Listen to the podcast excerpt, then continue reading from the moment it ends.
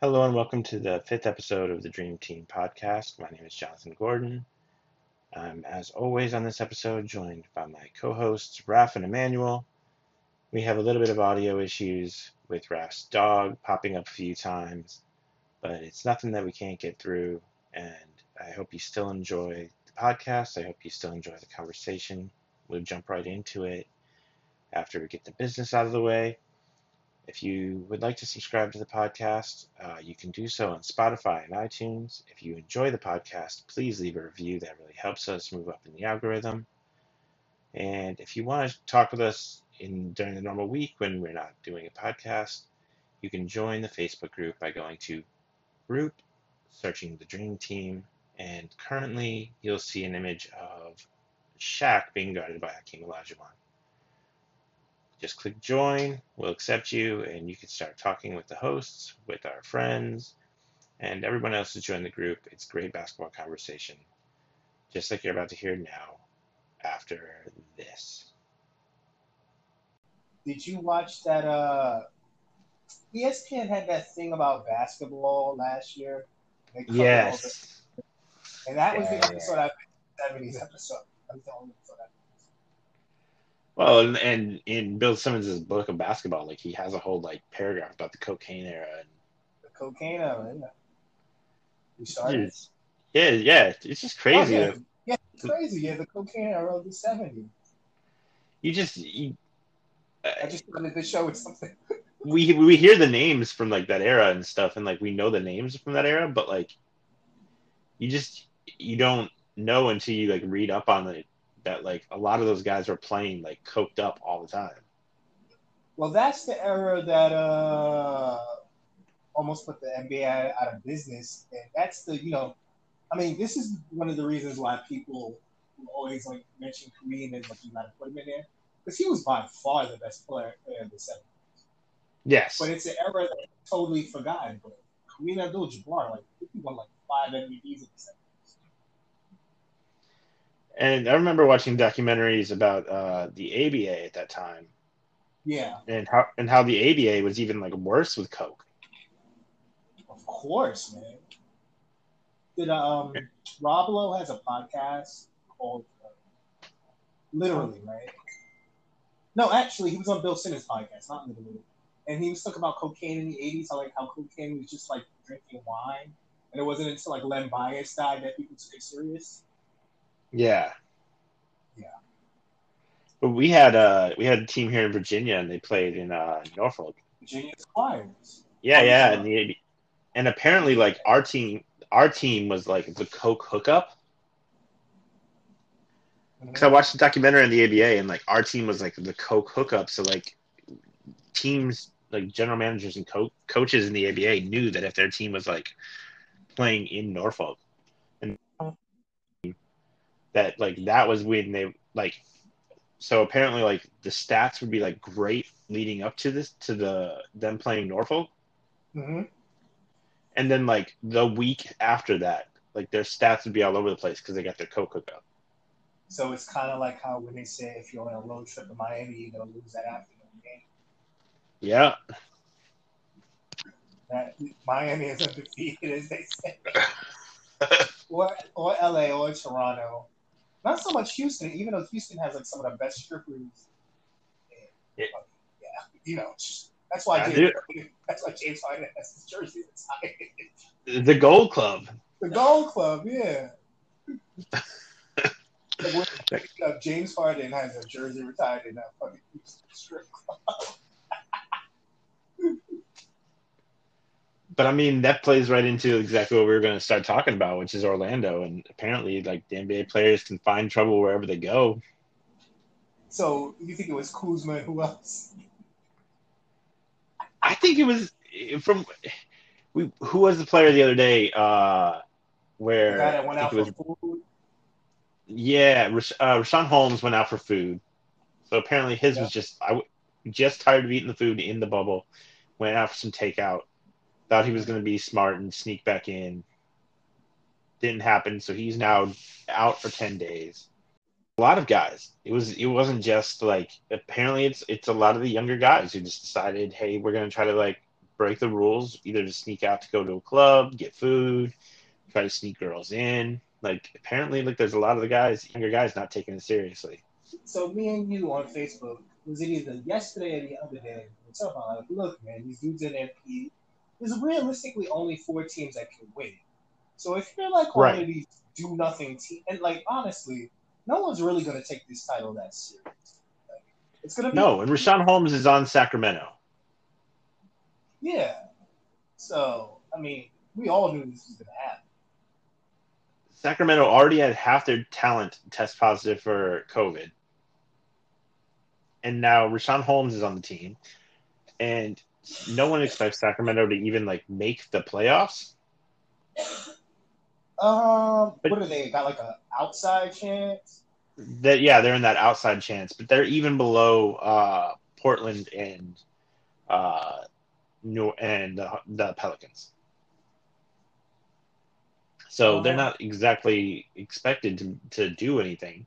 And then like Brooklyn and look, you can't blame these guys. Like they're we rolled them locked up for like four months. These guys are in their twenties, and if you're not gonna win anything, what the fuck do you care? Like only LeBron and well, it seems like only really LeBron cares. No, and the thing is, is like it's like my it's it's like my guidance counselor told me in high in high school. Mhm. You hang around people who have the same interests as you, who have the same amount to lose as you. Yeah, And right now, you don't have that in the bubble. You have teams like the Lakers and teams like the Clippers, uh, the Bucks, who are in the mind frame of we're getting our bodies ready. We're going to go for this push because we're going to try to win a title. And then you have a lot of guys in there who are probably using this as like a, uh, an extension of the college experience. A lot of those young guys, like this is like dorm room time. and then there's guys like Ed Harris who were like, "Look, Dwight Howard has a mansion. I need my money." So they're guys Yeah. who probably want to be there, but they gotta be.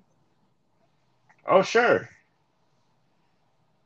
And so, I mean, you you have guys who could screw this up for everybody theoretically if they decide to get away with sneaking out and they bring in COVID, and now we have to shut the whole thing down. Which is why I said it all along. Just it should, there should be a cutoff, and it's either we're going to take the top eight teams, top four teams, just top two teams, but limited to teams who have stuff to lose, who are here for winning a title. I think you might have to send him into him in his phone and say, "Listen, jump on the phone or something." Messenger? I don't Yeah. Um. Let me message. Keep talking. Yeah, yeah. So, did you see the thing where? So we got Harden, we got a Westbrook who tested positive, Yeah, and they should be ready by the se- by the time the season starts. And they But they're not going to but but they're not going to have the same amount of training either. Yeah, but you Like see, they're not going to have you see Westbrook. Yeah. they don't. They don't look like they need any more training. Those guys. Harden looks amazing. and we saw uh, yesterday Jamal Murray uh, make make an assertion that certain players might be using steroids. They, they might be doing something to cheat. Well, that's a guy who's clearly. Like, look, man, we've been home for like we've been home for four months, right? And Yeah. we're not we're not athletes. These guys could put on like twenty pounds in four months in home gyms with like trainers online, and you know what I mean? Yeah, it's called Jamal Murray was probably uh, catching up on Netflix and eating eating Cheetos, and then showed up to camp probably out of shape. Saw the pictures of Zion and LeBron, and was like, "Wait a minute, what the hell?" What is the the guy on his team, Jokic? You see how Jokic, Jokic- looks? Jokic looks like he went on like a vegetarian diet or something. He looked he looked in shape. Jokic looks like he's trying to get somebody to pipe. I bet you it was Jokic calling. Exactly. Oh, Well, that's the other thing. That's the other- the the so Kelly Oubre posted a thing about like how uh he was he anybody who wanted to to go outside of the uh, gates past security and pick up meals after the Richaun Holmes thing. He's like, I'll pay for the meals if you pick them up. Kelly Oubre, who's a legendary uh, LA nightlife guy. so Kelly Oubre is basically like telling. Well, so apparently Kelly Oubre was doing it is like, hey, if you go pick up meals, I'll I'll pay for them, and then the idea was that like he would snitch on whoever was going to get those meals. So he's trying to get that. T- he's he's he's trying to get Phoenix in the playoffs by getting these some of these guys thrown out. What's that guy's? Kelly Oubre. Is he on a contract here? Or he signed for two years, right? Uh, he yeah he got the he got the rookie like the rookie extension the the his first fourth and fifth year here. And he's been playing like people who because nobody pays attention.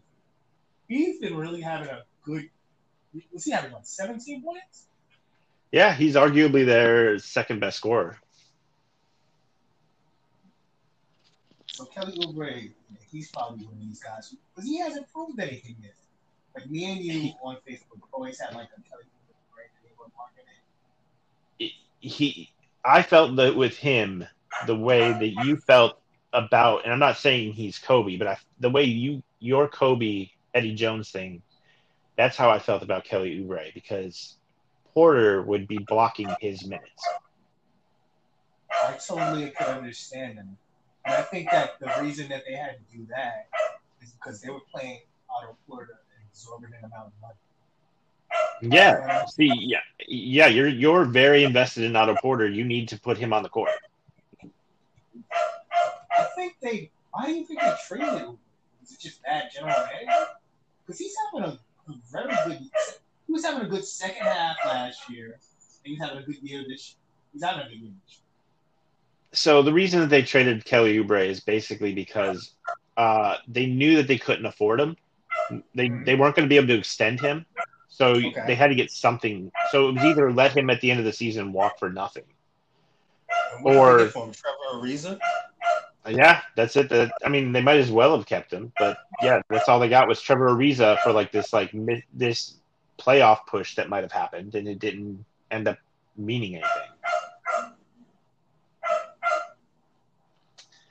I think they probably should have uh, held on to him and you know extended him, gone a little over the cap, and then just uh, uh, traded him in the offseason. But that's not how Washington does things. Like they don't go over the cap really unless they have to. And that was bad Ernie Grunfeld general manager. Before he got fired. Yeah, and then they ended up trading Porter anyway. And then we have uh, Zion who had to leave because of uh, I think it was a family emergency. They said, Yeah, and, and so he'll he'll be allowed back in. he'll be allowed back.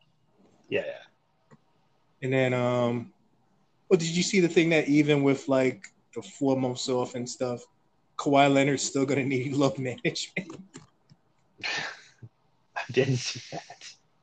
I posted that in the group yesterday. So like, it said even with the four months off, Kawhi Leonard will still need management. All right, so it seems like Emmanuel and Raf are on mute or somehow got lost. We'll end the podcast there. Uh, thank you guys for listening. If you get a chance to subscribe uh, to the podcast, either through Spotify, through uh, iTunes, please do so. That really helps us out. And if you get a, if you really like the show, please take time to leave a review. That always helps us get boosted in the algorithms so that people see us. And if you want to join the group, go to Facebook, go to groups, and search the Dream Team. Emmanuel, did you see the thing about Kawhi Leonard saying he's gonna need load management even in the bubble? Yeah. Yeah. So do you think he has a Brandon Roy type injury that we're not gonna find out about? No, no. I think it's just that's the way he wants to play. Okay. Yeah, I mean, if he had a Brandon Royal type injury, like he wouldn't have been able to do what he did last last Yeah. postseason. Like he he was special when he was playing. I think I think it's just like Emmanuel said. I think it's just how he wants to do things. Okay. Yeah. I think I think I mean, he he's like- realized this I- I- is what works. And you know, Yeah, he's like, I'm not gonna. I'm giving up winning MVPs. I'm gonna because I'm gonna be sitting some more games than people would like. Uh, but I'm gonna play for the games that I need to play, I'm going to get us in the playoffs, and then I'm going to show up in the playoffs. Yeah. I think he realizes, you know, you you get banged up a lot during the playoffs, and you know you don't want that freak injury to happen. You know, and you can only get up for so many games during the 82 season when they just don't matter. I think Mhm. that that kind of helped with uh, Golden State. That kind of that was one of the things Steve Kerr always talked about is after you know going back and forth for five years, the regular season just is just a drag when you constantly Mhm. go to the finals every year or you constantly go deep in the playoffs every year. Regular season is just like an afterthought. It's like why would we even care about it necessarily? We we know we got the you know tools to make it to a certain point. Let's just you, you almost want to just start from that point and see how you do every year. Forget the regular season. So I think that's one of the ways he looks at it, as if you know we play a certain amount of games in the in the season, and then we go from there. Once you know, even in the playoffs, first and second round is kind of treated kind of like the season, not as much, but in a lighter sense, where you know, again, the end goal is winning championship. So the first round, obviously, the top, you know, Clippers or last year he's with Toronto, they's top seed. Then he probably was like, we're top seed, so most likely we gonna, you know, beat whoever we meet in the first round, and then. Uh, I know last year they got Philly in it, or no, they got or they got Milwaukee. They Oh, no, started they got off Philly. last year with They the got Philly. Magic and then Yeah, Philly. they and got Philly. And, And then they got, uh, Philly. The Warriors, yeah. With Philly, he got hurt, and so I think he look at it like that too. From that standpoint, is you know kind of playing all those games in that second round. He got hurt, and he had to kind of go through the pain, and maybe it's just preparing himself. So if it happens again like that, he'll be more prepared to kind of push it through to the end like he did last year. Well, this they they also interviewed Paul George, and he said he feels healthier than he's felt in years. So hopefully, like Paul George will be able to pick up the slack, and then Lou Williams will be there. I think who's out? Is it Landry Shamet? Is that Yeah, it's just is? Shamet for them, okay? which which hurts their shooting a little bit, but it shouldn't be a big deal. Which uh, they got one of the Morris twins. You got one of the Morris twins. Those guys can Mhm. shoot from the power forward and small forward positions. So Yeah. And um, I think we were talking about uh, before you got on, Emmanuel. We are talking about uh, people like trying to leave the bubble and stuff, and the players that tested positive, and people trying to bring in Instagram models. You want to talk about that before we? Because I was accusing Kuzma, and he was saying it was other people. Oh, I was I just joking. want the whole I was joking. Go ahead, man. I just want the whole oh I just want the whole oh they should cancel the season woo woo to kind of stop. I mean we we are we already here now. Ain't no canceling because so and so got tested for positive. Well, they're not going to cancel just- the season because it's too much money. Right, and it's it's other factors at play too. That's why it's 22 teams in this bubble because they essentially the plan was to try to get all the teams, but uh, everybody didn't necessarily agree with that. So they got as many teams as possible because you only make so much money, and and what they make this year affects next year, and that also affects that following year. Going back to what we talked about with Giannis, he might not have a choice but to resign with Milwaukee because that cap, that cap ain't going up as it should have went probably the way it's looking this year and next year, that cap probably not going up. So he might not have uh, any other choice but to play, but to resign with Milwaukee, just because of the way the cap is structured and how other teams like Golden State and the Lakers are structured. Even if they plan, you know, the Lakers plan on resigning LeBron and AD.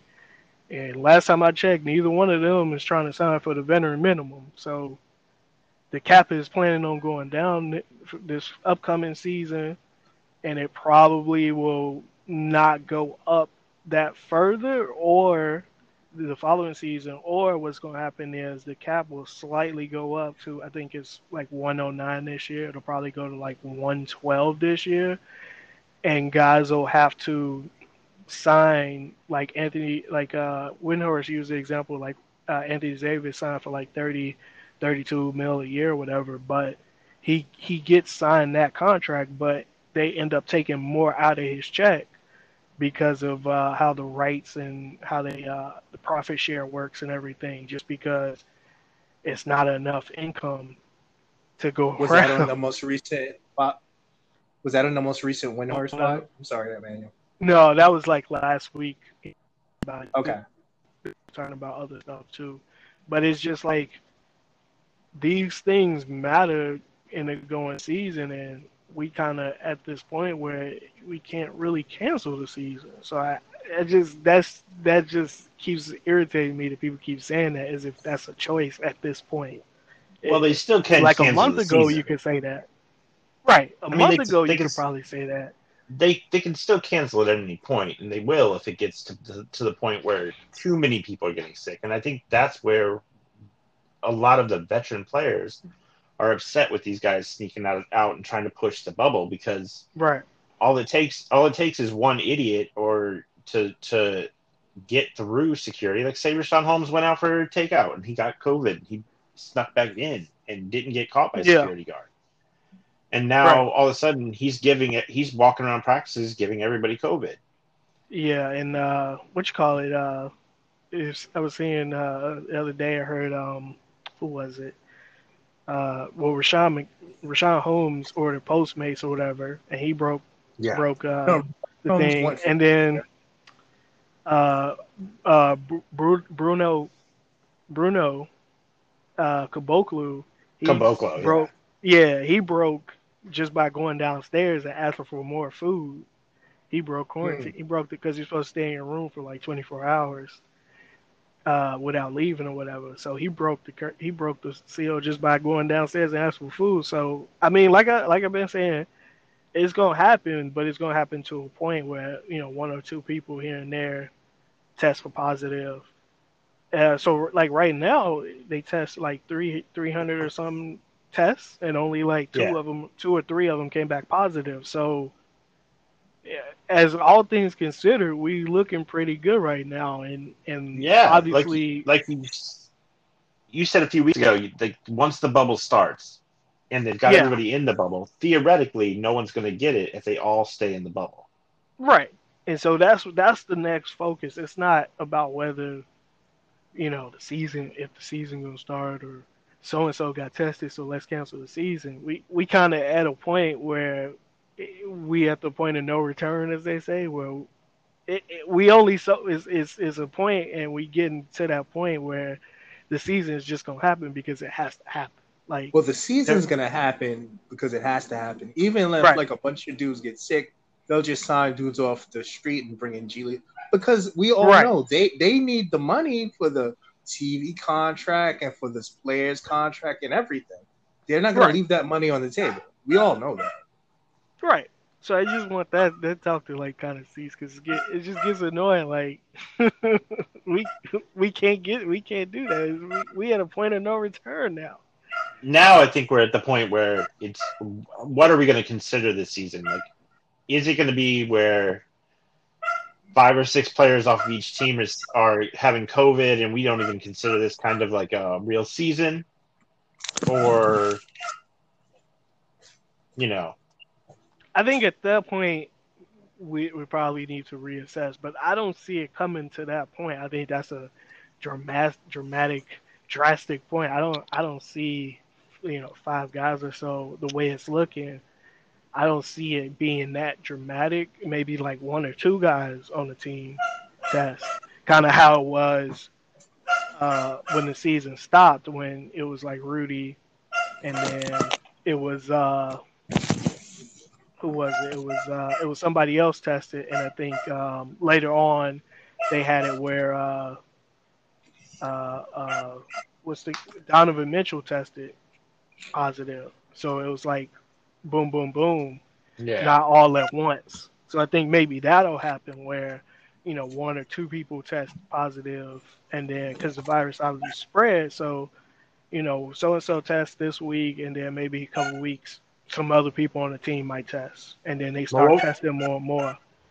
what we're seeing right now, it's kind of like I was telling Raf, like my high school guidance counselor sat us down and said, you know, in life, you want to surround yourself with people who have the same goals and the same amount of stuff to lose as you.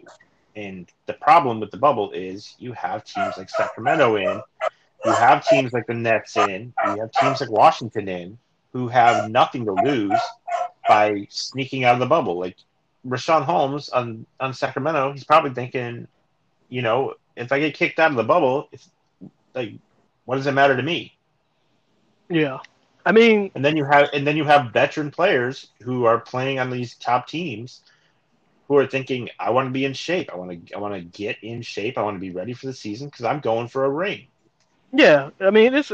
I know you you, guys always joke about like so and so got Instagram models and then the Kuzma. Instagram model, yeah, or so and so, you know, and then somebody like uh, there was an Instagram model came out and said like so and so asked me to reach out for the bubble to come to the bubble, whatever. It was we like, knew that happened. We all knew. that. yeah, yeah. we all knew this I was mean, happen. But but I think that's a I think that's a minority for the most part because this guy's like uh like Damian Lillard, you know he he ain't really he, he brought a recording studio, so I don't think he really care about Instagram. Well, no, I think that I think it's definitely like the guys under like 28 and the guys Yeah. like over 28. It's like a whole different goal of this bubble. It's it's a thing of younger guys and then guys who are on bad teams. yeah. It's two different worlds. Yeah. It was like that one guy who was like all dressed up in the photo, and he was like That- ready to go. Yeah, that was a Laker, Quinn um Quinn Cook. And then Jay Yeah, yeah, J- like, go in, bro. And he's like, go to the lobby. Yeah,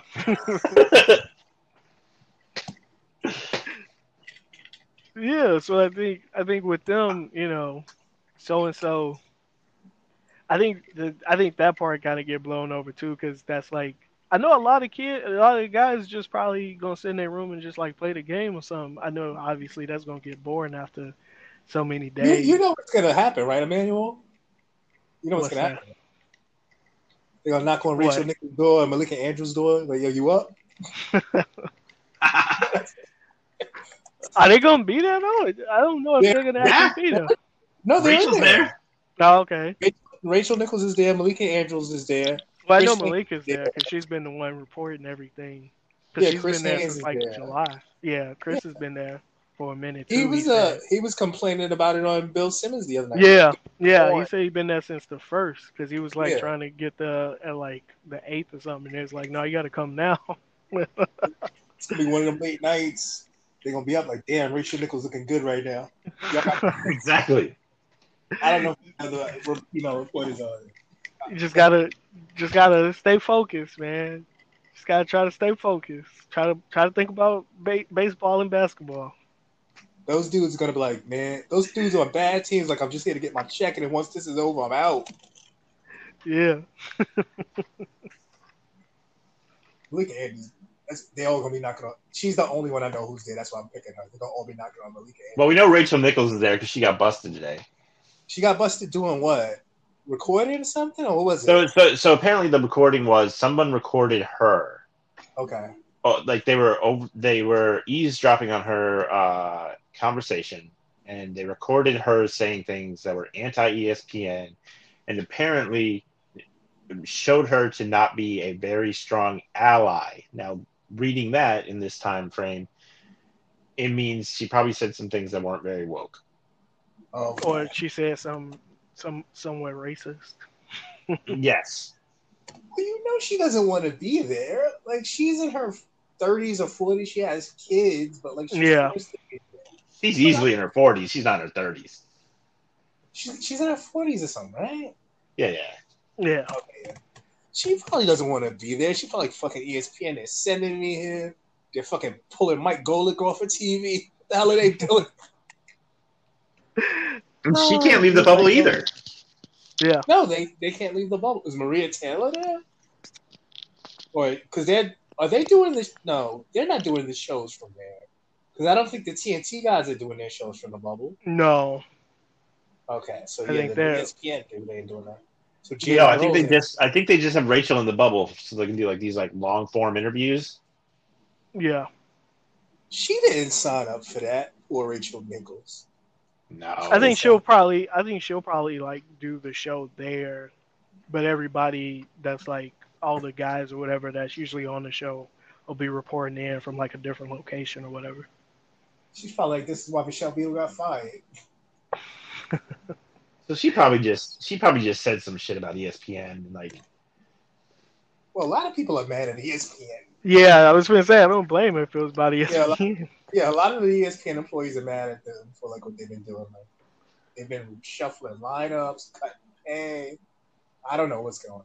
Because everybody is messed up because of the COVID. All the money. What?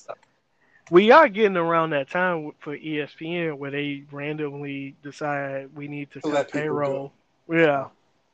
They randomly decide, oh, we need to cut people. Because that's what happened to Beadle last year. We were all watching the finals.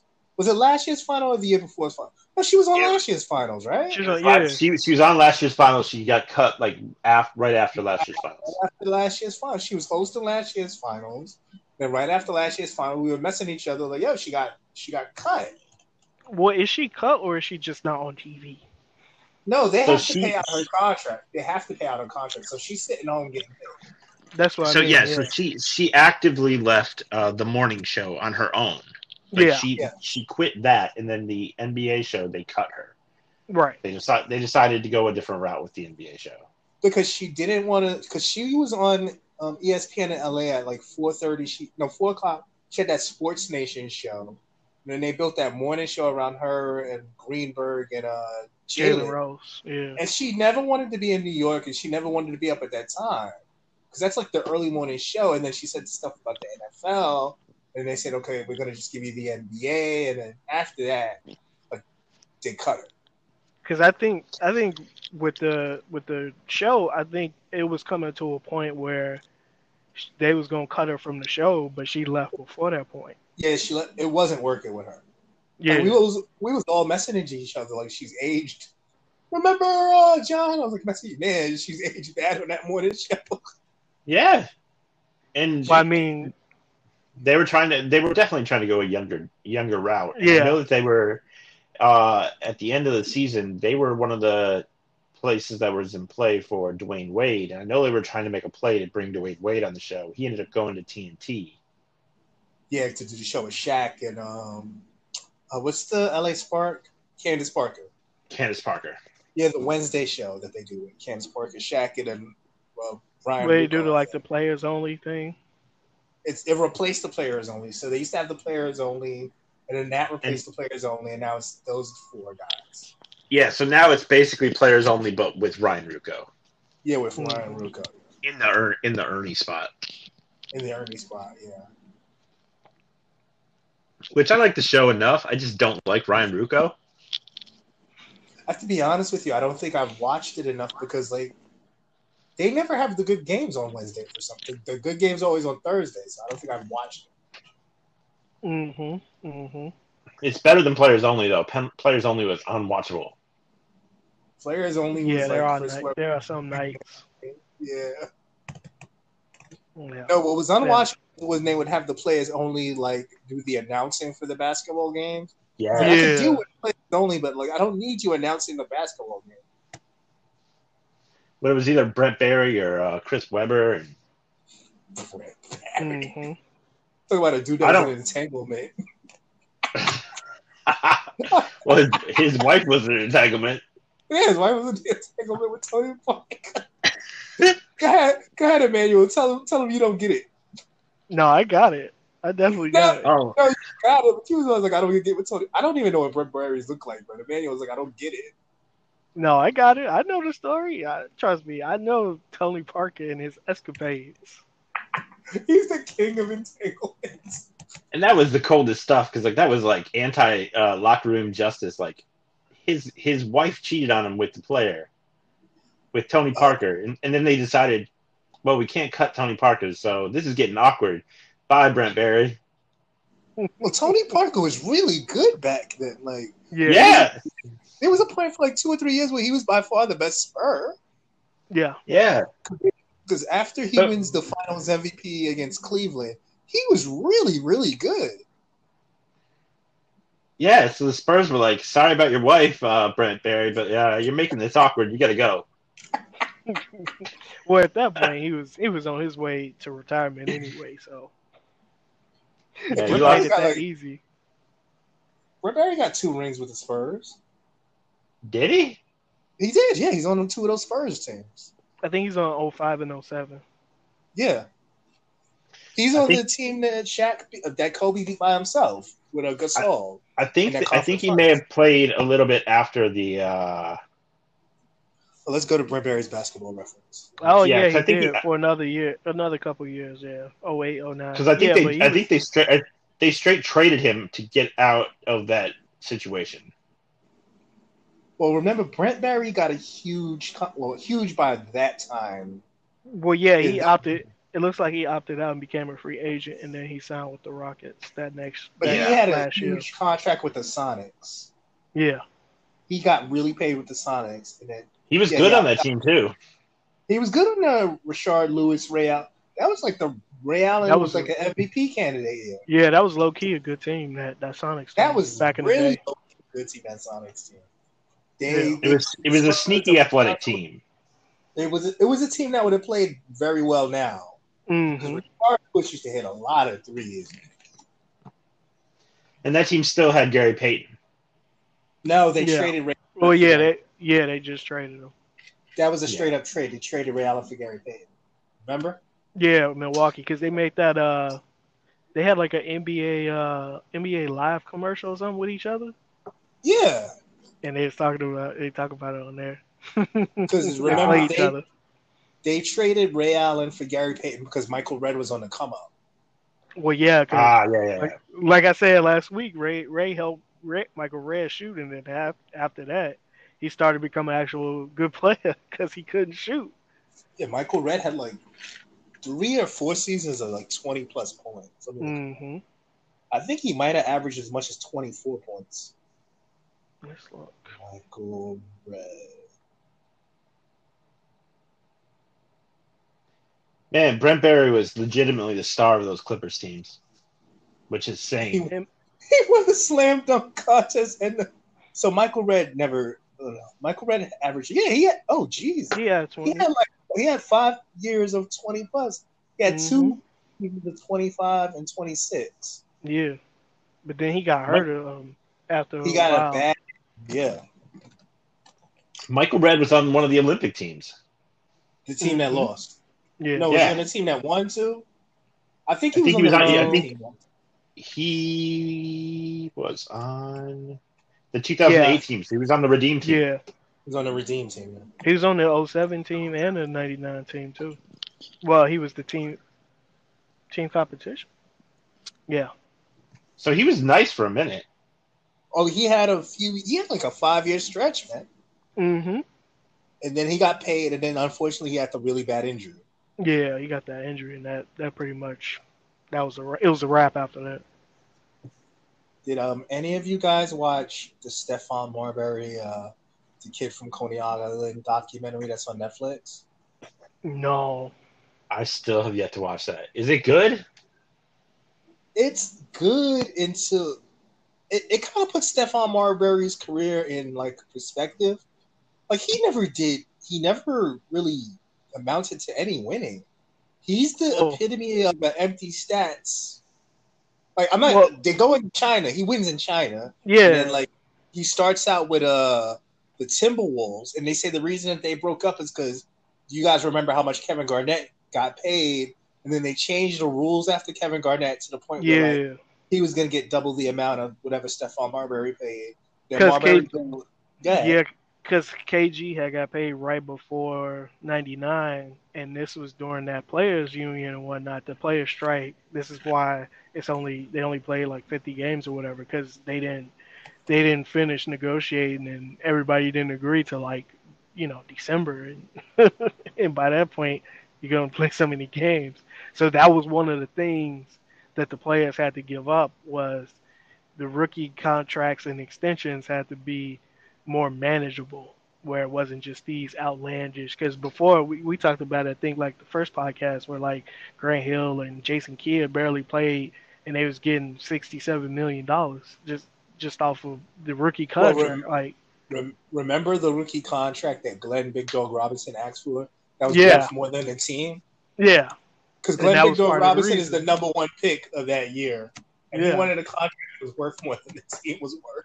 Well, and that's Right. why guys like that's why guys like KG, Kobe, uh, uh, Duncan, even though Duncan and K- and KG ended up getting ripped off uh, to a certain extent, those guys got paid. Yeah, Those guys got paid double because they came into the era where being drafted meant you got paid right up front. You the younger guys on the team got paid the most, and then they were veterans after that.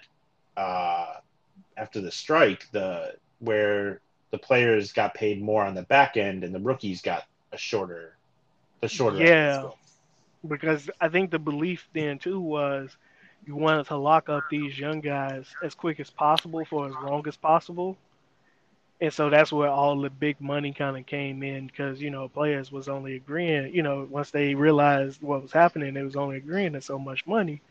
And so, you know, you have guys making like 80 mil for seven years or whatever, six years, and, and 60 mil for five years, and all these weird money amounts in years. And then, uh, and then eventually kind of came in the head over that, that, like I said, that 99 year before that season when the strike happened and the players and, and the owners kind of decided on everything. And Marbury, like I, like I said it too last week about Tom- Gugliotta, like that was one of the things about that Minnesota team.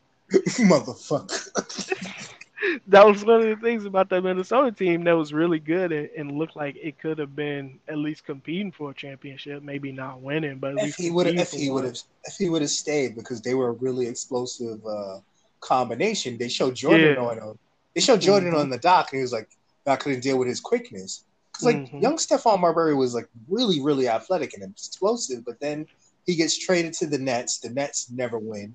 They trade Right. him for Jason Kidd. Jason Kidd goes to two straight finals. He gets traded from the Suns to the Knicks, and that's when Mhm. Steve Nash takes him to was it like four conference finals, Emmanuel? hmm Like four, I think it's like four and five years. They they make the conference finals. That's And then on the Knicks, he's a complete disaster. And then they show like a really young Stephen A. Smith, like, yo, look, you got to admit, everywhere that he leaves, the teams get better. Because Yeah. when he leaves Minnesota, it's the year that um, Kevin Garnett goes to the conference finals and loses to Shaq and Kobe. yeah, So then they And show then- like he's he's out of the league, and then he goes to China and redeem himself. Yeah, he's so- one of those guys. That, go ahead, Emmanuel. Oh no, I was gonna say so. Now his career is kind of It's kind Uh, of redeemed. yeah, he's a guy that like for his career averaged 20 and 9 but he's one of those guys that was like he put up numbers but like never really he never really did any winning yeah, like john said last week remember john when i put that thing up Yeah, well, it wasn't. It's not only that he didn't do, like you were pointing out there. It's not only that he didn't do any winning. The teams that he was on, almost the exact same team he played on, he would leave. You'd put in another point guard who, on paper, looks like a wor- like a less good point guard, and winning happened. hmm Like There's that. guys Is managed that, to uh, win with his but that but that comes down to like how the point guards in that era a lot of those point guards tried to be Allen Iverson and they weren't Allen Iverson they tried to No, be they were- there's only one allen iverson so they tried to be this like point guard who score is score first score second score third and that's not how basketball is meant to be played we're seeing it in this era where Yeah. even even Steph Curry who shoots a lot he's also he's a facilitator he's a great playmaker he he uses when he's on fire and he's shooting Yeah. well to But I don't. draw I don't double coverage think- and pass somebody else I don't even think Stephen Curry shoots that much. I think if you if if, if you probably look at the box score, it probably looks like a lot. But if you watch the game, if you watching the game, it doesn't feel like he Like he's it's the the difference between him and like Westbrook. Like you, you could tell Westbrook probably Oh, he's in the flow. way too many jumpers. Yeah, it, it's kind of a difference where I think, I think if Stephen Curry was in a different situation, he probably would shoot more, not not less. If he was on a bad team, he'd be putting up like Gilbert Arenas stat. yeah. I- I That's mean, why we- probably that- look like Gilbert Arenas. That's what we thought we were going to see this year. That's why Yeah. going into the season, he had a lot of NF, uh, uh, MVP talk because Yeah, but the thought, people the, really. the- the thought was that he was going to be playing for this sorry team with everybody else injured, and he was just going to go off. Yeah, but people really, really mismanaged the fact of how good Klay Thompson is. And Yeah, this is like people for whatever reason, people fall for D'Angelo Russell like dudes fall for hot babes. people thought D'Angelo like I'm not taking anything away from D'Angelo Russell on the Nets. He was really good on the Nets last year and he led them to the playoffs. But he's not Klay Thompson, and he was not built to be the second guy to Stephen Curry. right. Well, well, Klay Thompson is Klay Thompson is special in the way that like he, he his career tied is never going to not be tied with uh, Steph Curry. So it's Yes. kind of like Jordan and Pippen, where we don't know how that their career would have played out without each other, Mm. but we but we do know that together they fit and they make this special thing Mm. because Yeah. honestly, uh, we almost had where right for the dynasty of the Warriors, they were getting ready to trade Klay Thompson when he was on the come up for Kevin Love. Kevin Hart, yeah, And Hey, Jerry man. West said, and David Evan- Lee, I think. And Yeah, who but knows they- what Ke- what Klay Thompson is in Minnesota? he's not that good. I don't know. I think he might be. No, he well, might be obviously good, he- but he doesn't win He it. probably, well, yeah, he, he he'd have the ball in his hand more, um, because he didn't really. Klay Thompson became a two way player, and he didn't really get that way until he played on the Olympic team, and then he's playing with playing the other with, guys. playing with Rubio, who's always hurt. Remember? Because that would have been his point Yeah. guard. And Yeah. the problem and the problem with Rubio is he doesn't shoot, so he wouldn't draw off those double coverages in the same way Steph Curry does. Right, right. Which Like is the- funny like- because the advantage with Klay is as a spot shooter, he he's almost he's the most de- one of the most deadly, if not the most deadly shooter, even more than Curry percentage wise as a three point Mhm. shooter. But he's Mhm. almost always shooting either open or single coverage. He's never Right. facing double coverage. If he's playing on a team where everyone knows Rubio's not going to shoot the ball, he's going to dribble up, he's going to pass to Klay. Klay's getting double covered, and he's shooting with more double coverage, so his percentage goes Right. down. and then also too like Klay, he rarely dribbles the basketball like in a game. Well, he had that because he he's had usually that, the one. he had that sixty. He had one game, Yeah, yeah, where he where like only dribbled it like nine times. it was less than that. It was like five times the team. It was like five. It was some ridiculous number. and the majority of the dribbles was because he was going to the to the hole, and he obviously have to dribble as you're going into the hole for a layup. So it wasn't. These aren't like he, you know, was on the corner, 18 feet away, and had to dribble out of like a pump fake or something. He was like laying the ball in, and that's where like the majority of his dribbles come from in that game.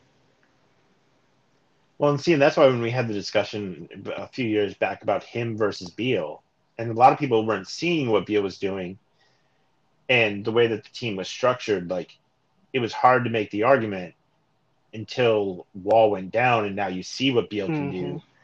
But I was seeing it, and I was like, the difference is that Beal can play make when he has to. Like when the, the few times that Wall had gone out before that, Beal can dribble the ball up. He can play the point guard if he has to. He doesn't defend quite as well as Klay, but he can still defend. And he can play make. He I can think that's pass. he can shoot. he Yeah, can I get think his that's a- own shot. Where I- Klay Klay's a spot shooter. He's a great spot shooter, but he's a spot shooter. But I think that's an unfair, like, who would you rather? Just because those guys do so so much different stuff, and I think if the if the the situations were reversed, I think they would. I think Bill could be in Golden State doing what Klay does to an extent, and I think Klay in Washington right now could probably do the same thing Bill is I doing don't. right now. I, I don't So know that he could though, because I don't think he can play make. I don't think he can dribble the ball, and I don't think he's like, like if you I've put seen Klay. I Beal has to get his own I'm, shot I'm every Pretty confident he could do that. Do you think that John Wall held Bill back? Like if if like let's say Bradley Beal was playing with like Chris Paul or Ricky Rubio or Damian Lillard or anyone, but I'm not trying not not Steph Curry. But if he was playing, let's say he was with uh, those Trailblazers instead of uh, McCollum. CJ CJ McCollum. Do you think it's that John Wall style of play held him back, or what do you think it is? Or I do you think think the team was just so badly constructed that even Uh, like it's not John Wall holding him back? It's just like a bad team. I think if he had a, I think if he had a point guard who was more ball dominant, Yeah. even if it was Damian Lillard, it would it would be the same thing. Like I think he needs to be in that. He's got that same skill that James Harden has, not to the same degree, but obviously, I mean, he's the second leading scorer only behind James Harden this season. So he can do the James Harden thing where he's a shooting guard who takes the ball up, can get his own shot. He can do the James Harden things. So actually, So do you think he needs to have no point guard. He needs to be the point guard. do you think Well, I he don't needs know to about be that. on a- you think he needs to be on a team with like a wing player like a, a Paul George instead of a point guard? Like if Yeah. he was playing with Paul George instead of James, um, sorry, John Wall, do you think that would be a better fit? I think it would be a better fix. I think the problem with John Wall coming back, say they say he's they're all healthy next year, they decide to give it one more run. The problem is is that he's a different player when he's bringing the ball up. He's just more engaged in the play.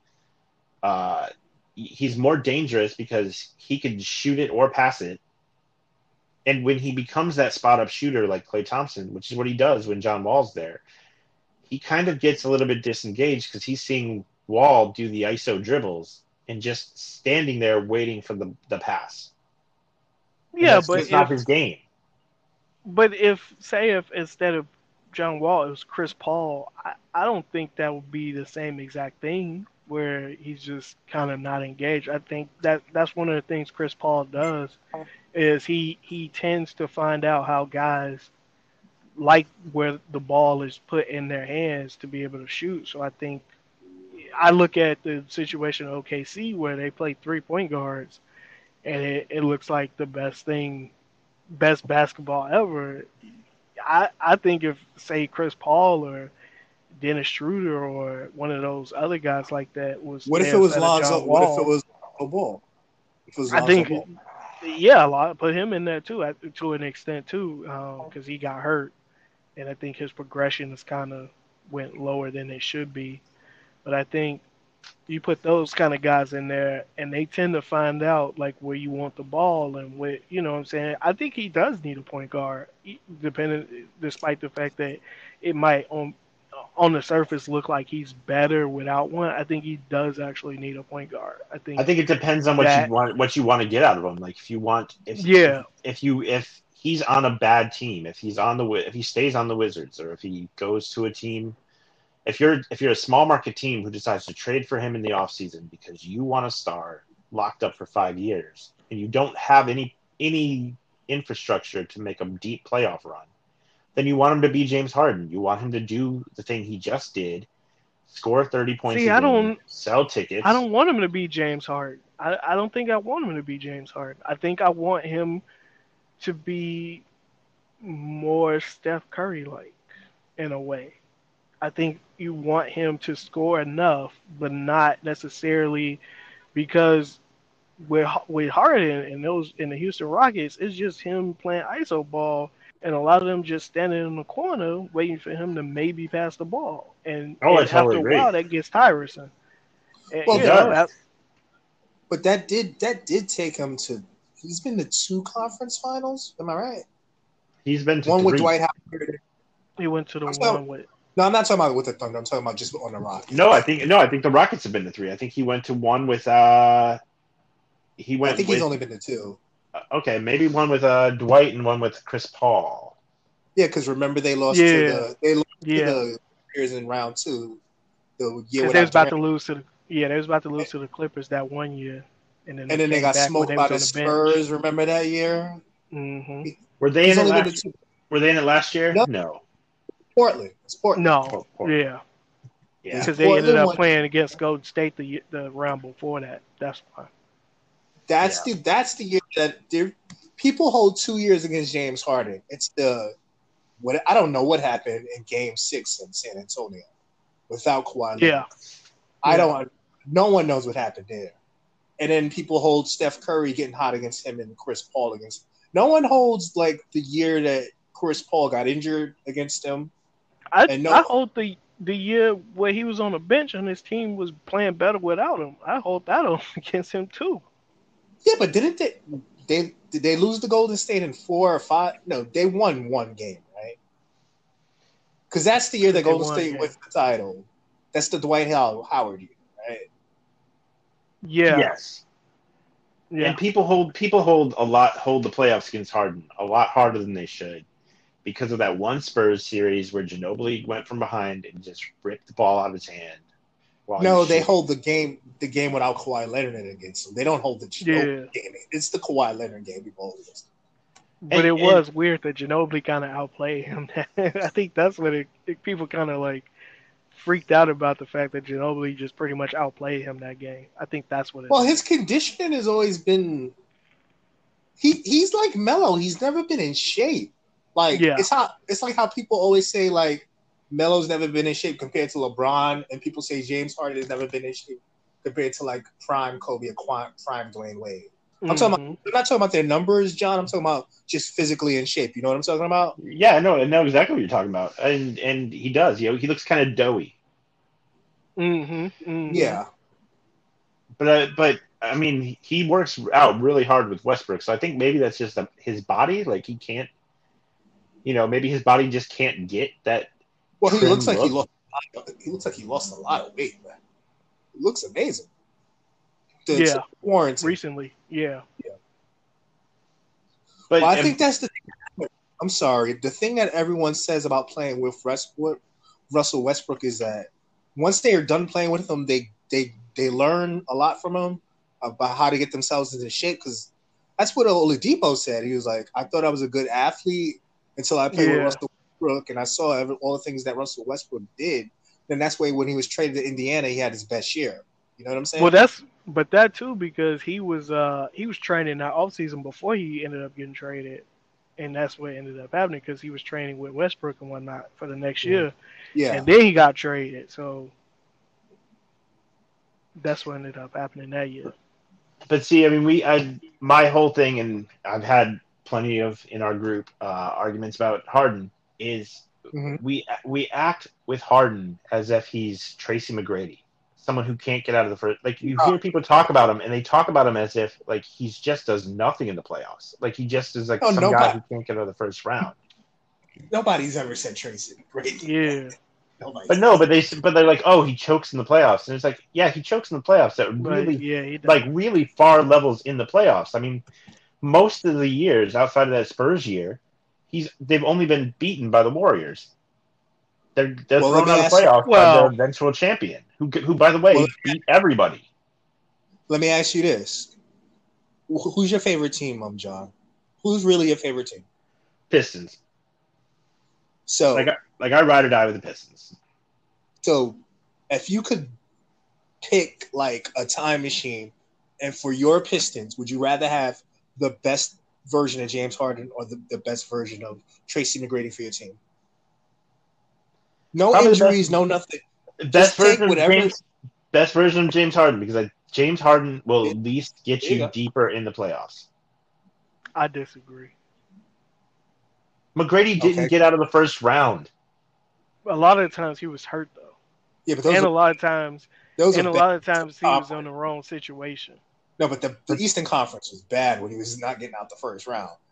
Yeah, but a lot of times he was hurt and he was in bad situations because Oh man, remember the year he was up three one on the Pistons? He was like, "I'm so glad to get out the second round." yeah, yeah, Smack the shit out of him. like like Harden legitimately gets you to the can get you to a Western Conference Finals with Chris Paul or Dwight Howard. yeah. But is Not it, at their best. Is it him or is it the system? I think it's But what him. about the what about the Yao Ming's years, um, Emmanuel? Like he did play with prime Yao Ming, and he played with.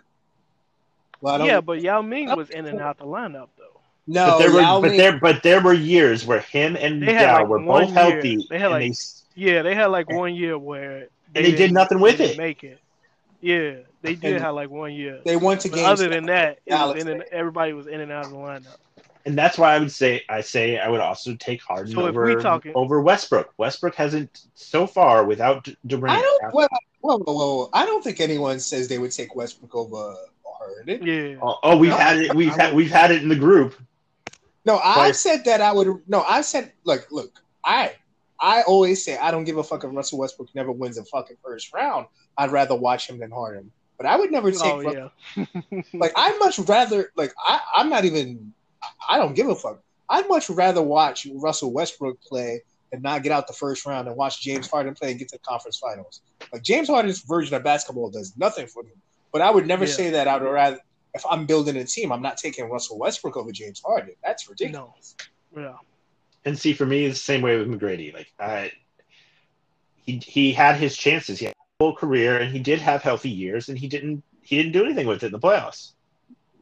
I think, but uh, I think with T Mac though, it was it was situation because you look at like, for example, when he Mhm. left Toronto and went to Orlando, how you know Tim Duncan was supposed to go and, and he's supposed to get a healthy Grant Hill, but if he doesn't leave Toronto, that's a that's a team that probably makes the finals. Uh, If- yeah, And if and if eh, especially if he stay healthy, and if you look at that Orlando team, Grant Hill was not healthy, and they didn't get Tim Duncan. So but couldn't we do the same thing with Melo? That if Melo doesn't pick up his contract and he actually becomes the third member of the Big Three instead of uh, Bosh, he wins the finals. Like we could do the. oh, exact- absolutely, We can do the same thing with Hart. We can do the same thing with Harden. If if Paul didn't get injured in that series, they're in the they're probably in the finals.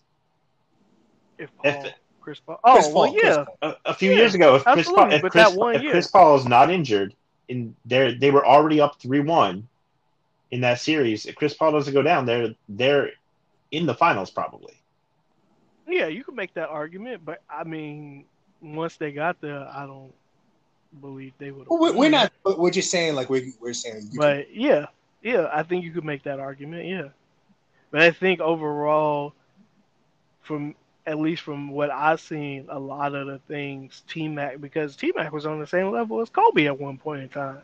yes, he And I was. don't, I don't know if James Harden is on that necessarily level where it's just Not athletically. I think. yeah that I think what you have. I think.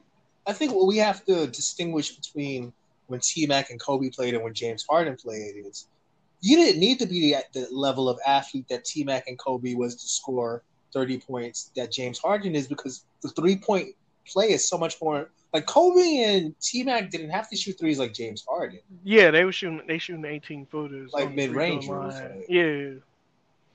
So You know, now maybe going to the free throw line, maybe. T Mac's best year where he averaged 32 points per game. Yeah. Right.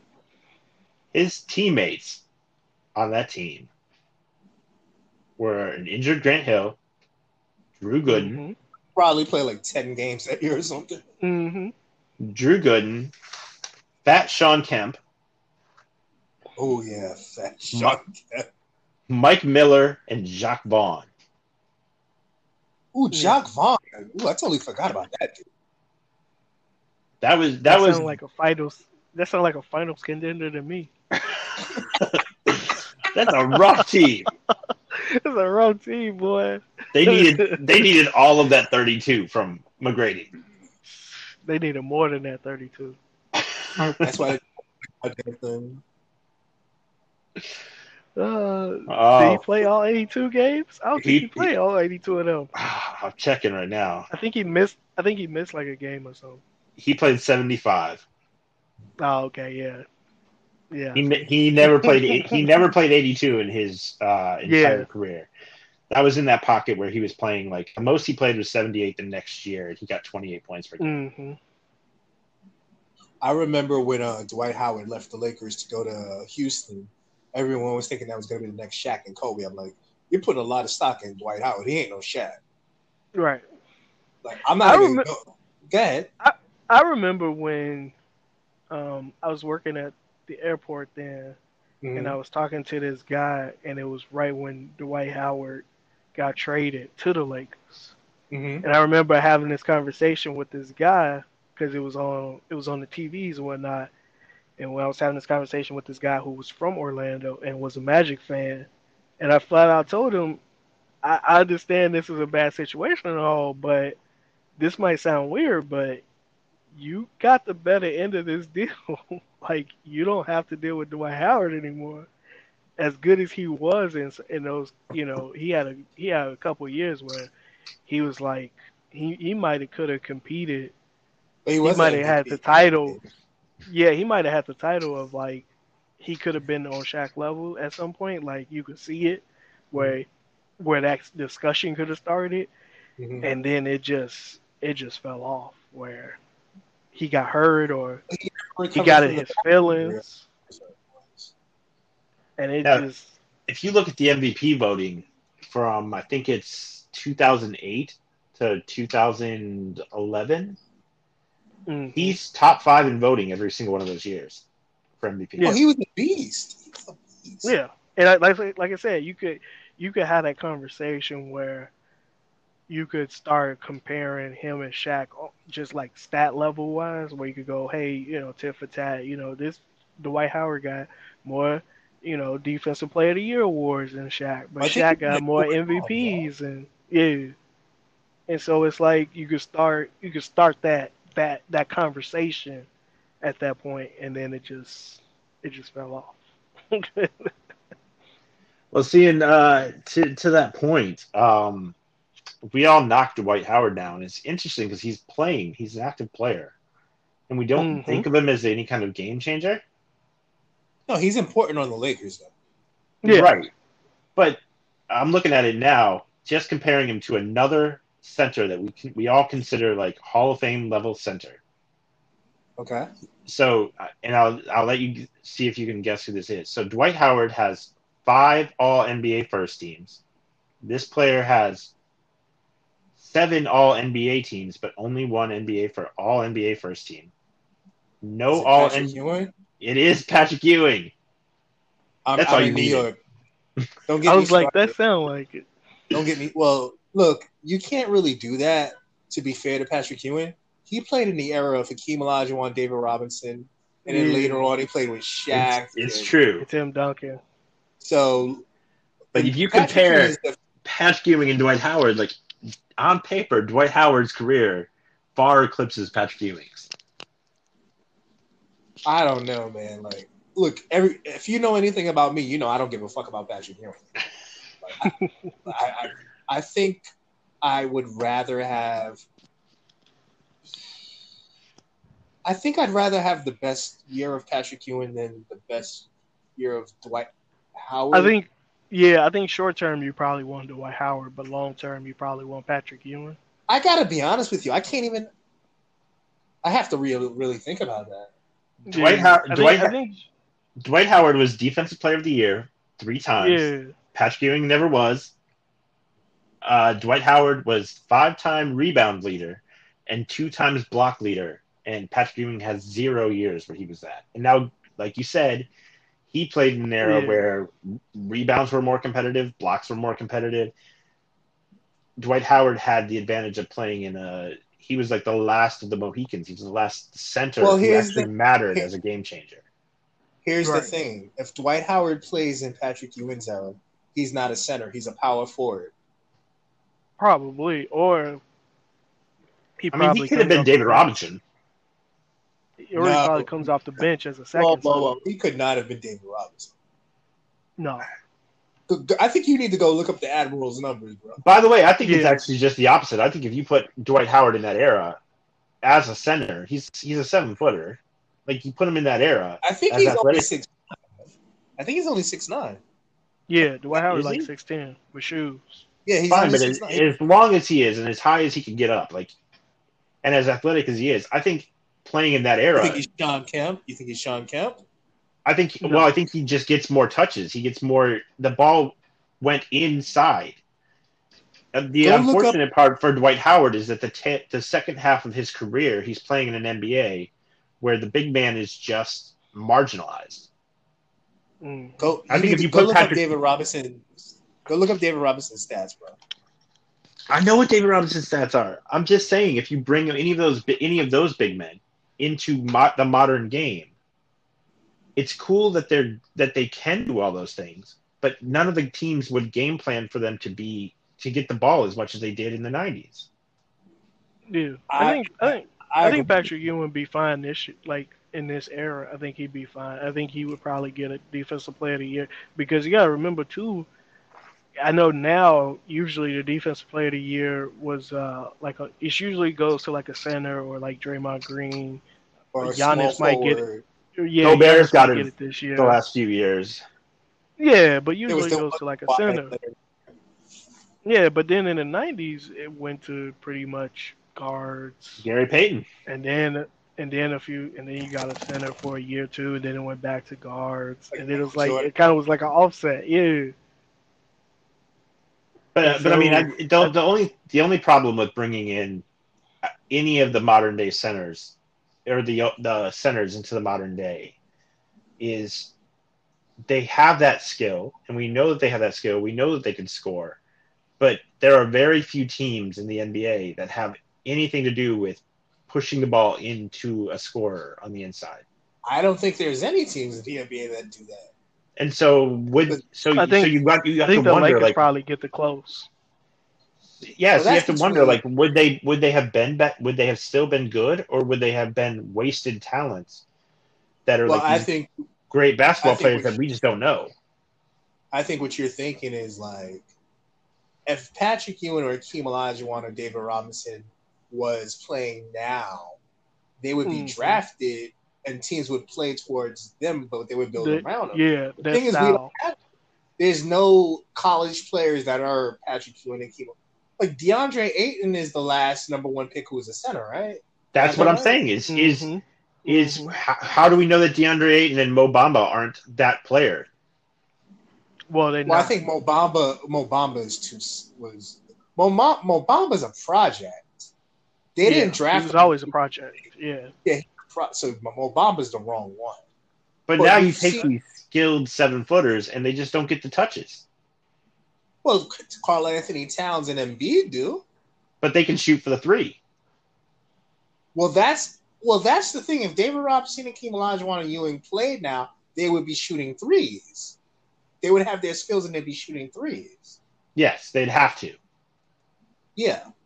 'Cause There's just no to an extent yeah there's no place for a ba- like well the difference is too and and it's the it's kind of what forced the the it, it's what forced coaches to start playing outside was they got rid of the three in the key. Like when we watched basketball the center Mhm. would go down he'd go park himself under the basket and he could just sit there and wait to block a shot or get a rebound.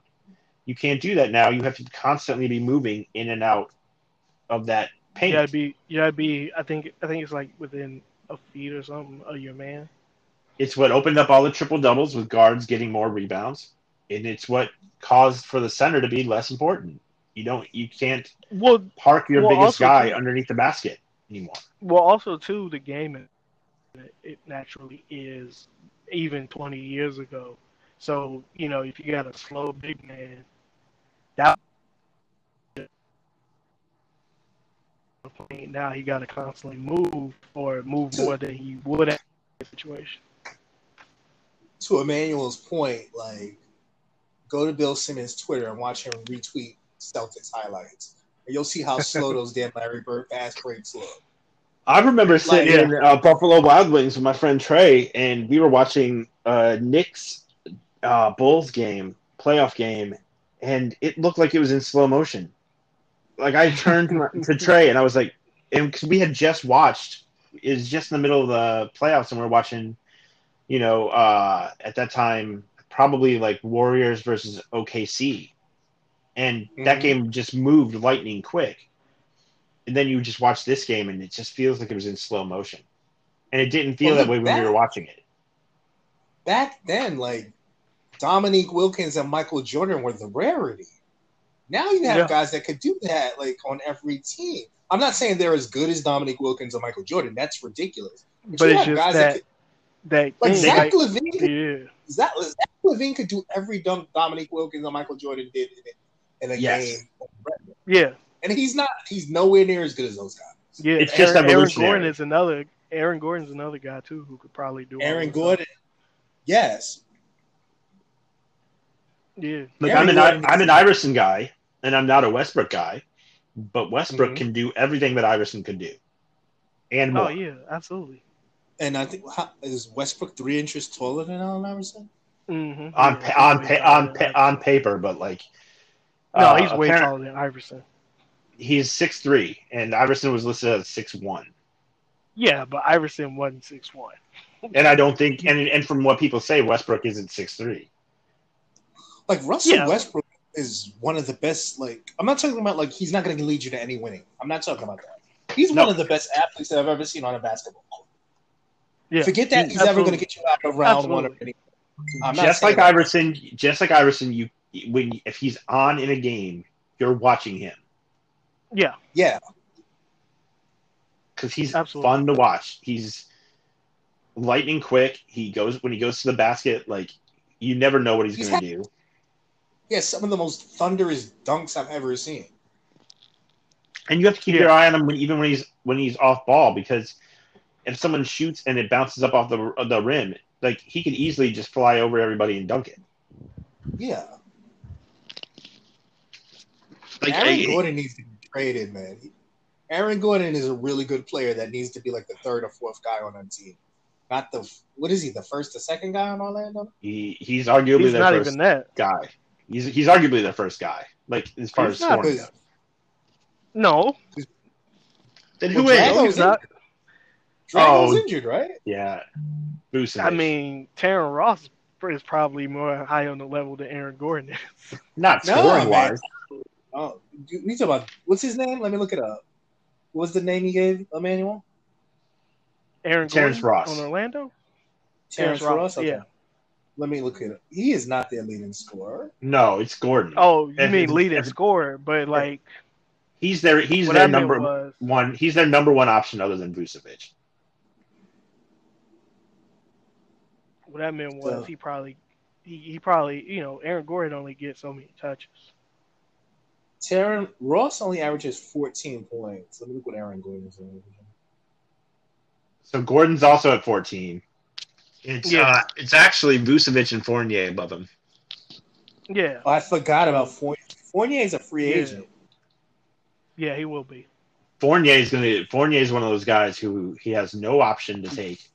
He's he's gonna be one of those guys that this year is actually not going to get paid. He's gonna end up being he's gonna get a lot less than he probably should. He'll probably make gonna- around the same as much as he does now. He makes about 17, 18 mil this year and last year. He'll probably make around that next year. He's a good shooter though. Yeah, he, he's a good player. He's a good player uh, because he, he can play. He can play a little defense. He can shoot. He can dribble. This year he's a forty percent three point shooter. Yeah, Vucevic is why fans should never be fucking GMs because my dumbass wanted him over Anthony Davis or fucking And I- LeBron. And I was telling you, it was it, I was like, this is a contract year. Uh, and I was like, he's Drago, man. He's Drago. And and and see Dr- and see Vucevic is the exact reason why I wouldn't be paying Brandon Ingram anything. I almost swore there because yeah. I think you wait and see with Brandon Ingram. because it is the exact same stat jump where he's he's jumped like Vucevic last year jumped all of a sudden five points per game in the exact same amount of minutes, and that's exactly what you're getting out of Ingram is a five point per game jump in the exact same amount of minutes. Well, to be fair to Brandon Ingram, last year his on and off stats with LeBron James was five points. He did not. Yeah. He just did not mix well with LeBron James. Last year, when he was with LeBron James, he averages 18 points. When LeBron James wasn't there, he was averaging like 24 points. And They his on and off stat, his on and off stats with Zion haven't been great. Well, he's not. Yeah, Yeah, you. He can't be there. He he needs to be on a bad team. I've seen- Yeah. he needs to be traded for. He needs to be traded for Bradley Beal. He needs to be. He does because Yeah, he's that- not that good at make being this. He's not good at being the second banana. Like he Yeah, can't. He's, would not- make he's he, he his internal makeup, whatever it is that makes him enjoy playing basketball and getting the best out of him. It's not being the Scottie Pippen, but he's Yeah. but he's Scottie Pippen. He's not. Yeah, He's not. He's not. He's not Scottie Pippen. That's You're not- Scottie Pippen. Well, I'm saying you're not winning with him as your Jordan. no, no. But you could win something with Scottie Pippen. yeah. You can win a can round. Win with Scottie. You could win a round with Scottie Pippen. You ain't gonna make the playoffs with Brandon Ingram. You might I'm make sorry. the finals with Scottie.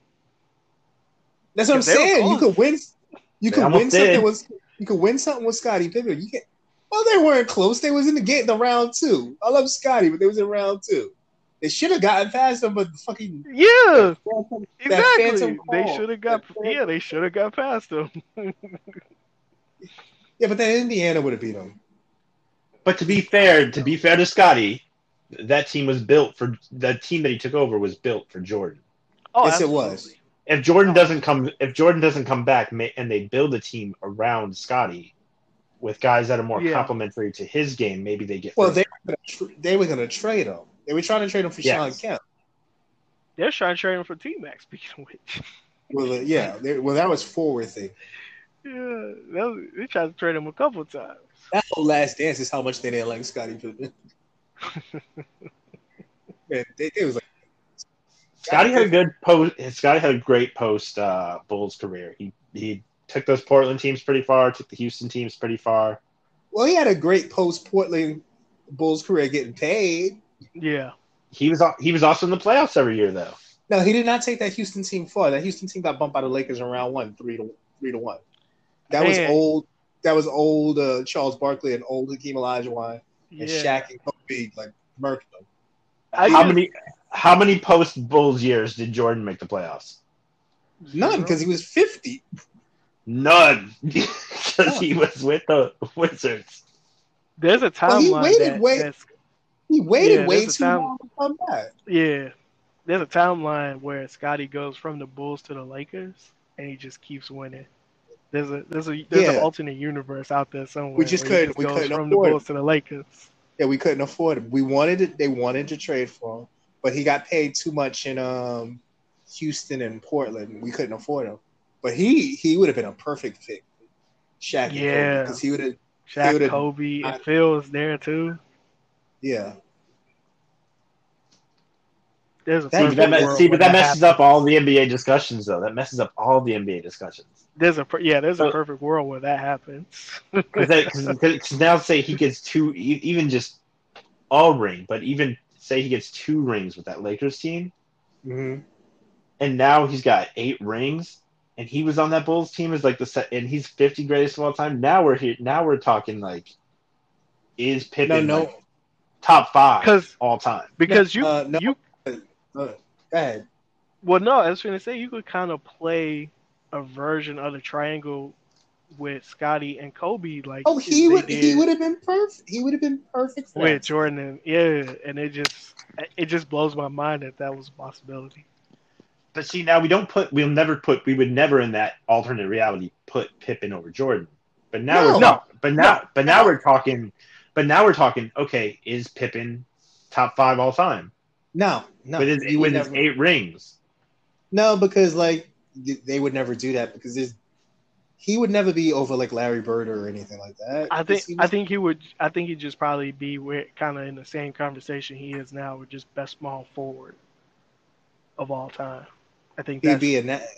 yeah, I think that's I think that's where his his bread and butter is just that small forward, and not not include obviously not including LeBron, but because you you bring LeBron in, it's just it's not including LeBron, not include Larry Bird, and Well, yeah, I mean, it would be him, it would essentially be him, Larry Bird, and I guess depending on how Kevin you feel about Kevin who Durant? exact. Oh. Yeah, I think it. I think it all depends on like who you feel is actually a small forward, because like is uh, is like Earl of Pearl Monroe a small forward, or is like uh, I think Earl Monroe was a guard. I think you're thinking of uh, the Laker guy, the guy Yeah. that never won. I think that's who you're thinking of, Elgin Baylor, or Agent Elgin Baylor. He played power forward too.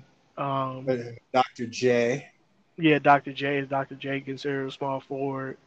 I think it, I think you go into that debate where you start asking those questions. But I think he, When we were kids, that debate was so easy because everybody yeah, everybody had a position, and they were Yeah. firmly in that position.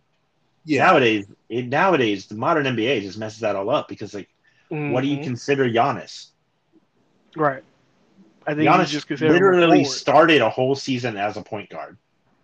that was that the year case. that they were trying to do that Which is- whole experiment with him at point guard. But so Was did LeBron. LeBron is the point guard this year. Yeah, When, well, his first year he was a point guard. yeah. When they thought he was going to be Ricky Davis' sidekick. but no, it messes it up because like you have guys who who basically play four positions during their career, hmm Well, LeBron James plays basically every position.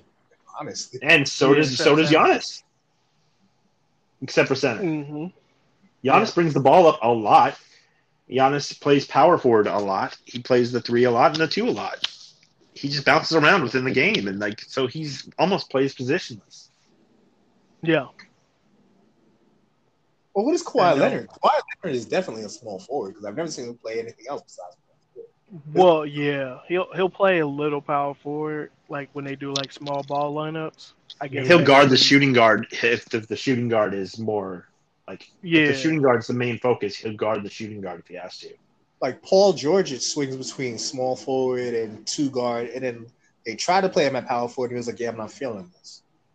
yeah, because Paul George was supposed to be a shooting guard because that Mhm. was when they had Danny Granger and they were supposed to be the double threat, and then Danny Granger went, you know, down and and then he ended up being a small forward, and then he kind of bounced back and forth between the two. Is Paul George playing two guard on the Clippers because the No, Morris he's twin is playing forward. power forward? No, isn't the Morris twin Um, like starting at the power forward now? Marcus Well, Morris plays depends on- small forward. Markieff mostly Yeah. plays power forward. So I think it depends on how Doc feels about lineups. Because Shamet was starting a lot too. Oh yeah, that's right.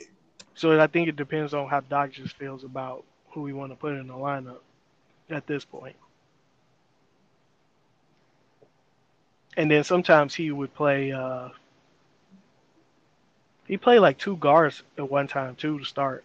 And then it'd just be like Paul George and Kawhi and like Montrezl Harrell or uh Zubac. That's a that's another guy that's gonna get played. Montrezl Harrell was Zubox. Montrezl Harrell's a free agent. He's Mhm. like an unrestricted free agent. I think he's probably gonna stay though with the Clippers. You don't I- think uh, he's gonna get like a bag of money? Because I think he's gonna get a bag of money. I think someone's giving him the bag, yeah, Yeah, and I don't think the and I don't think the Clippers will be able to afford to pay him and keep what. They I don't have think the. Clippers are gonna want to pay him. I think the Clippers are gonna try to fill his spot. yeah, Yeah, but who who who would sign him? I don't I don't see a lot. That, of I. I I don't know that. Like The I, I Knicks don't- need I don't the see a lot Knicks need another power what it forward. is. They gotta get rid of the ones they have first. the, the Knicks are always in the market for another power forward. the Knicks are in an entanglement with power forwards, man. Power forwards and center, big man. They They got they got they got a type. They They're got not- type. It's all Like a power forwards. Yeah, we, we we all have that friend who has a type. Who's like They we- like we a already know- we, we already know what the girl is like looks like before they come around. I love Julius Randle, but if he's your best player, you're in trouble. Mhm. Well, the problem is, is Julius Randle is a is a solid power forward. He's a great power forward. Why are you signing like eight other ones? Yeah. Maybe try to fill out some other positions. Knicks. Yeah. I don't I don't understand this need of teams. A lot of teams do that too. I know Sacramento was like that too, where they just they have like 30 million cap space. They're like, oh, we gotta go spend it now immediately on just random players. What is It RJ Barrett's position? Is he a power forward, a small forward? What is RJ Shooting Barrett? shooting he's guard, guard. small forward. Yeah, Oh, he's a shooting guard?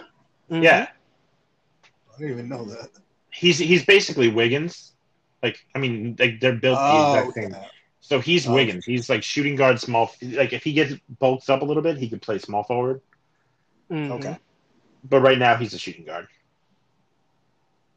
I guess he could play small forward in like a small ball lineup. Right now they play Frank Nik- Ntilikina. They play him Hmm. at the small forward a lot. And they still got Smith, right? Yeah, and for some reason they decided this year not to play Knox at all. Like he just can't get on the court. Yeah, the the Knicks are a mess, man. The Knicks are such a mess, man. That whole We lineup. had, uh, we had one of your friends, Raf, on the uh, when you posted the link of our last episode, who said, "I'm done with the Knicks. I need your guys' help find another team." Oh yeah, That's like our, our our first as a podcast like public service is like that we've been asked is like to find somebody another team. I, I mean, I've lived in New York my whole life. I've never rooted for the Knicks because I really, I, I, I, I always like, I can't, I couldn't stand Patrick Ewing. Oh, man. As a, as a, like a Lions fan in the NFL, like all I can do to suggest for a Knicks fan is like just pick anyone because there's like nowhere to go but up. Yeah, unfortunately. Start rooting for anyone, and you're gonna get you're gonna get more for your entertainment value. You're gonna be, I mean, maybe maybe you don't root for Charlotte. As we Or the- tried to tell you, like New York doesn't give a fuck about the Nets.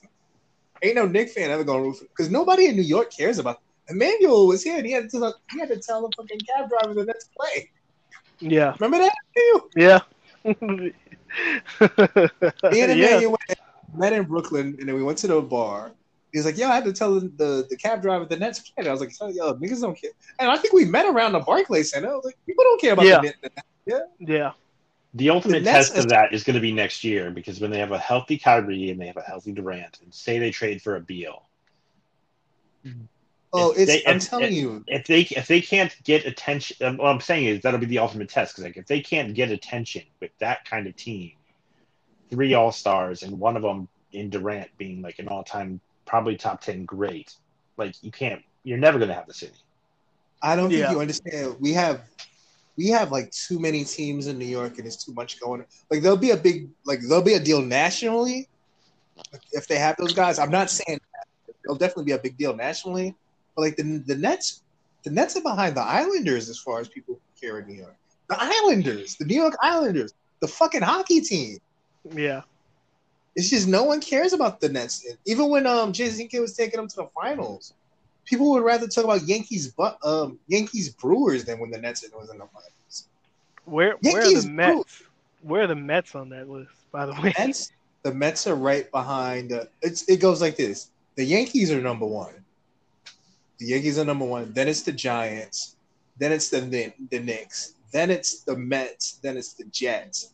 And then you get to the hockey teams. And then you get to St. John's. And then you get to the Nets. The Nets are behind St. John's University. I'm not making that up. no. I Well, believe no, well, and the problem is because the Nets literally just became a New York team. Like they were a New Jersey team. They were the New Jersey Nets. No, but Yeah. the, but the But New Jersey still. De- the New Jersey Devils are a New Jersey team. yeah. It's true. Yeah, and, and, and still, it's not like New Jersey is that far off. Most people no, in New it's not. Jersey are in New York for the most part.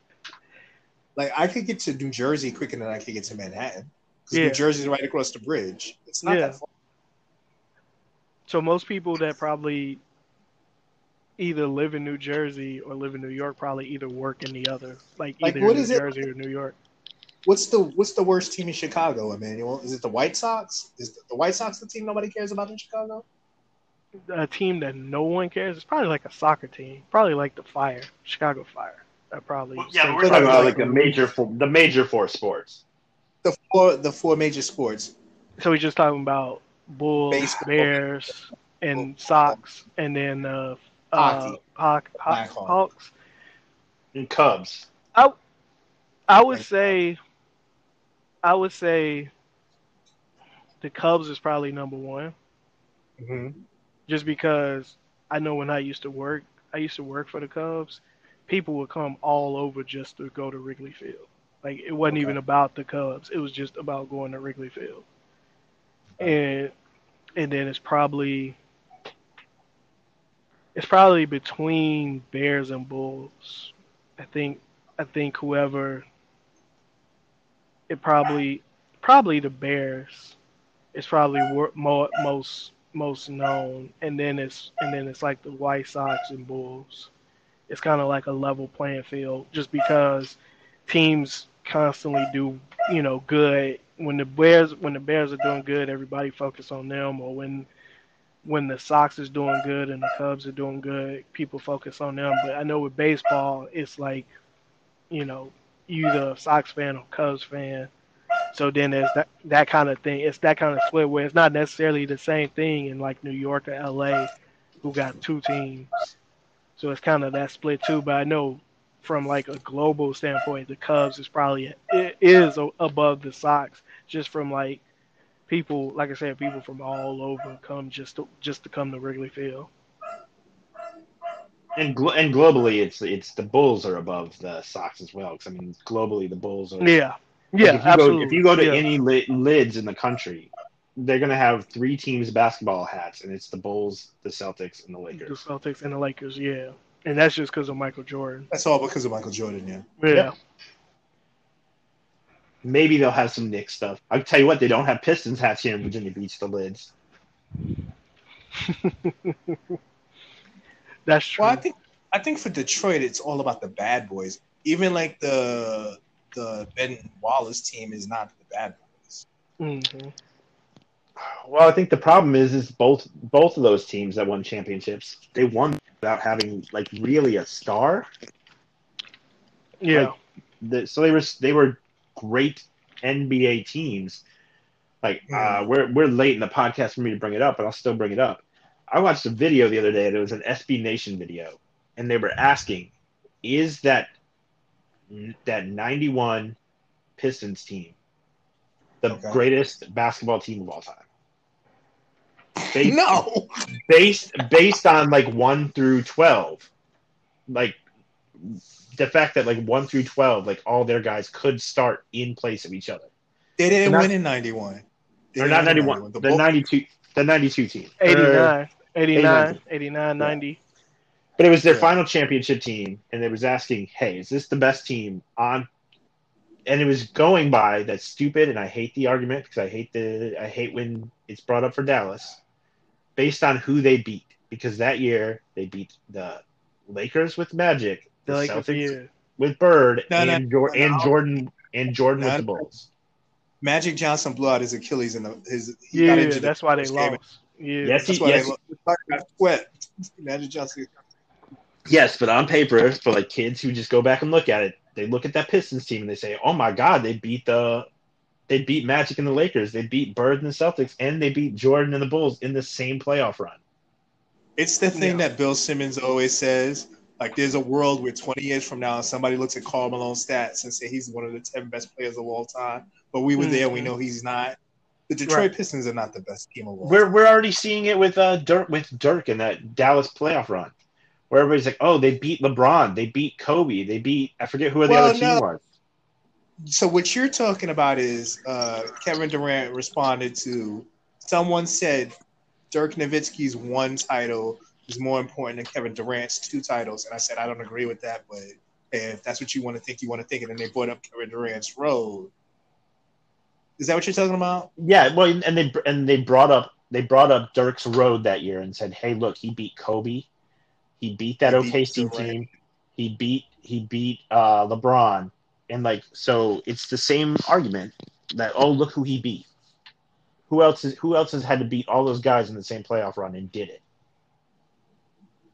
Yeah, but that that was just a uh, it was a good team, but that was a lot about the LeBron James. Like no top ten NBA player of all time has ever had a finals as bad as LeBron James did against. I agree. Yeah. I Yeah. agree. It's it's it's but it's like we were talking about with the Karl Malone thing. Like on paper, kids who weren't there, people who were too young, who were in our group, who were like in their early twenties, something. Like they look at that and they say, "Oh my god, that must be the that must be the case." Because like, look who he beat. But for those of us who watched it, we know that that playoffs that playoffs was a bad playoffs. Like a lot of the guys, top guys, didn't give their best effort in that. Well, like I, I Dirk- just like Dirk, Dirk won it, and that's great, and that's nice. But like that wasn't it wasn't what we saw with Durant, where he dominated, where he he Durant the year that he won the years that he Well, won, he won the two. Finals He won MVP. two. Yeah. He faced Mhm. Kobe. He faced LeBron at like the top of LeBron. Like LeBron was Uh-huh. given given thirty every one of those games, and he'd give thirty one. He'd give thirty two. Like Durant, those were special. Like those were like Well, what built What his people legacy. hold against Durant is like he's got Stephen Curry and Klay Thompson on that team. Yep. So that's what people hold against Durant. Like, Yeah. But but for any of us who watched it, we saw him go head to head with LeBron and be better than LeBron.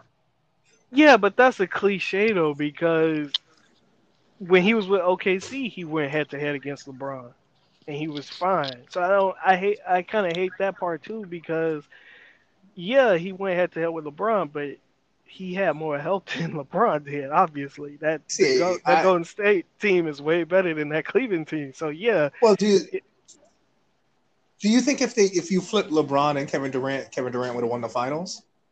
no. If you switching, Well, if then- you're just switching spots, Like well, that's why on Golden State. that's why I agree. Yeah, that's why I agree with you. I don't think he outplayed LeBron. I think like he yeah. was. I think he was dominant, but he played with fucking Steph Curry and Klay Thompson. And it it was kind of easier for him to just be dominant because he playing with Steph Curry, Klay Thompson, and Draymond. And Green, one of those where- years, LeBron didn't have Kyrie Irving. That's the game Yeah. where he where he had to like look, man. I've never seen anybody play better than LeBron played in that first game again- of the finals that they lost. We had like what do you have like fifty three? Yep.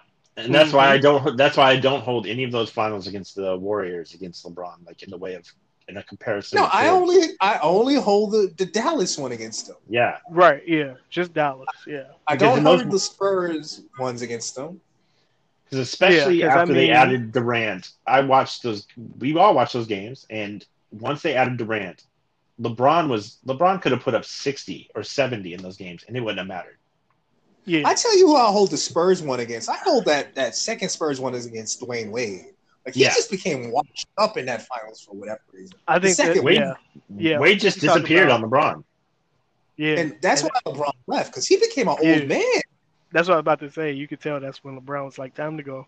and he did it overnight. Like he was like like earlier in that playoffs, Wade was it was still a two person team. Like Wade and LeBron were still Batman and Robin, and then just for whatever reason, by the time they got to the Spurs, Wade just didn't have anything in the gas tank. Well, if you guys remember that year, Dwyane Wade didn't play against round in round one against uh Oh. was it the Bobcats? Remember? Yeah, Because they didn't need him against the Bobcats. And then like he played in the next two rounds, and then like what whatever for whatever reason, when they got to the Spurs, he just turned into an old man. He was missing Yeah, layups, yeah. he was missing free throws. Like the most and I remember LeBron thing- looking at him like perplexed, like what what's going on? the most ridiculous thing about LeBron James is Andre Iguodala and Kawhi Leonard have MVPs against LeBron James for holding LeBron James like 33 points. Right. It's like, did you really do that much? he was averaging like thirty something.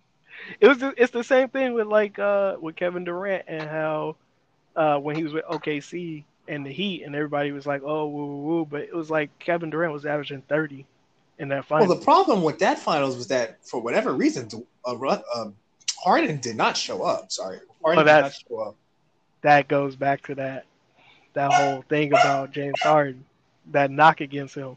Because there was one game that Russell Westbrook had like 44 and they should have won, but I think James Yeah. Harden had 12 or 14 points. hmm Which is funny too because that year, like James Harden, like you, He, you he's probably, the reason he beat the Spurs. He was the reason Yeah. the Spurs. Yeah, James was Harden like was the reason they beat the Spurs. Yeah, it was kind of like maybe he isn't what you know that knock against him was because that that knock goes all the way back to college that he can't get it done majorly. So maybe you know that year it was like, oh, maybe he can do it, and then the finals happen. All right, guys. We we're getting close to the uh, end of the podcast. Yeah. Hopefully by next week we'll be uh, a little bit closer to the to getting some games Next- in. Next, now I don't know if you guys have been watching real quick before we go. Last night I watched live and I watched live basketball. You watched the It was- basketball tournament with Joe Johnson? It was like no, it was like four o'clock in the morning, and I'm on the ESPN app. I'm up drawing, and they've got New Zealand pro basketball off. I was not up at four o'clock watching New Zealand pro basketball. The winning team, not the winning team, not only wins the game, not only gets that paycheck, the winning team gets Sal's New York authentic pizza. They literally get rewarded with pizza for winning games.